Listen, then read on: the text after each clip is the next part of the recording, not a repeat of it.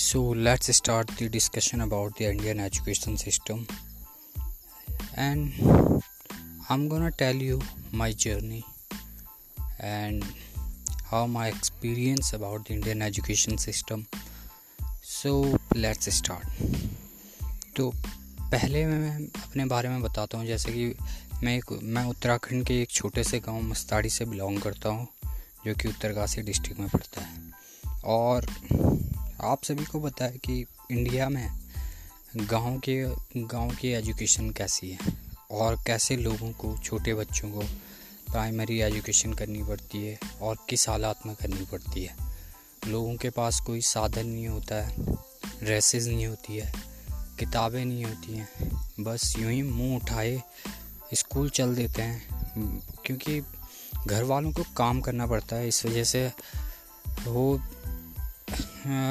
जो बच्चे होते हैं, उनको स्कूल जाने एक ज़िम्मेदारी बोझ समझते हैं जैसे कि चलो तीन आठ घंटे या छः घंटे स्कूल में रह जाएँगे और फिर इतने में हम अपना घर का काम कर लेंगे। तो यही हमारे साथ हुआ। जैसे पहले आंगनबाड़ी में आंगनबाड़ी में एक साल, फिर उसके बाद बेसिक स्कूल, प्राथमिक विद्यालय होता है जो, सर्व शिक्षा, सर्व सर्व शिक्षा, सर्व अभियान। जो भारतीय गवर्नमेंट की स्कीम है। लेकिन ये सिर्फ़ कहने के लिए है और असली अगर कोई ग्राउंड लेवल पे देखे तो कोई काम इस पर होता नहीं है। एक्चुअली बस दिखावे होते हैं। तो पाँचवीं तक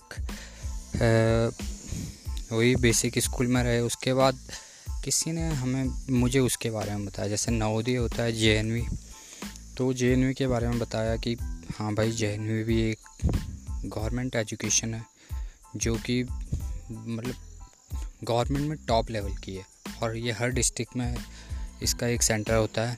इसके पेपर अगर कोई फिफ्थ क्लास में होते हैं, फिफ्थ क्लास में अगर इसका किसी ने पेपर निकाल दिया तो अच्छे से तैयारी कर, करनी पड़ती है।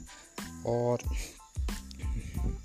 मैं अपने को लकी समझता हूँ कि मेरे घर में मेरे जो चाची हैं, वो पढ़ी लिखी हैं और समझती हैं कि कैसे बच्चों को आगे बढ़ाना है, बच्चों के ड्रीम कैसे पूरे करने हैं तो उन्होंने मेरे पे बहुत ध्यान दिया।